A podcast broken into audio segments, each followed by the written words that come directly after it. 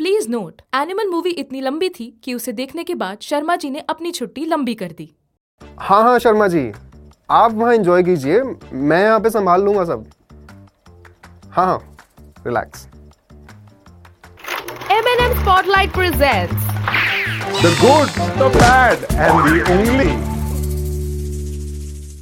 The good हमारे animal teaser में उंगली थी बॉबी बॉबी लॉर्ड बॉबी लेकिन इस मूवी में उनके लिमिटेड स्क्रीन टाइम ने भी इतना औसम स्क्रीन प्रेजेंस है कि मैं क्या बोलूँ यार मतलब वाह। और द ओजी रणबीर कपूर, जिन्हें मैक्सिमम स्क्रीन टाइम तो दिया है but the best part is उसमें उन्होंने सब दिखाया है। संजू वाली वाइब रॉक स्टार वाला करिश्मा और सावरिया का वो शॉट याद है? If you know you know right it's not just good it's too good the bad Ranbir, there is no doubt that you're a director's actor. लेकिन वांगा साहब मेरा आपसे एक सवाल है। अगर हम बात करें शालिनी की कियारा की या Rashmika are we trying to say कि लड़कों की सारी टॉक्सिटीज माफ़ होती हैं as long as they are good in bed माना वांगा साहब कि आपके तीनों कैरेक्टर्स की स्पाइन है।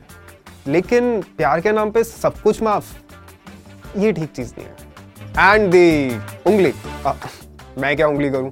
रणबीर कपूर जी ने खुद ही इसके ट्रेलर लॉन्च में उंगली कर दी थी।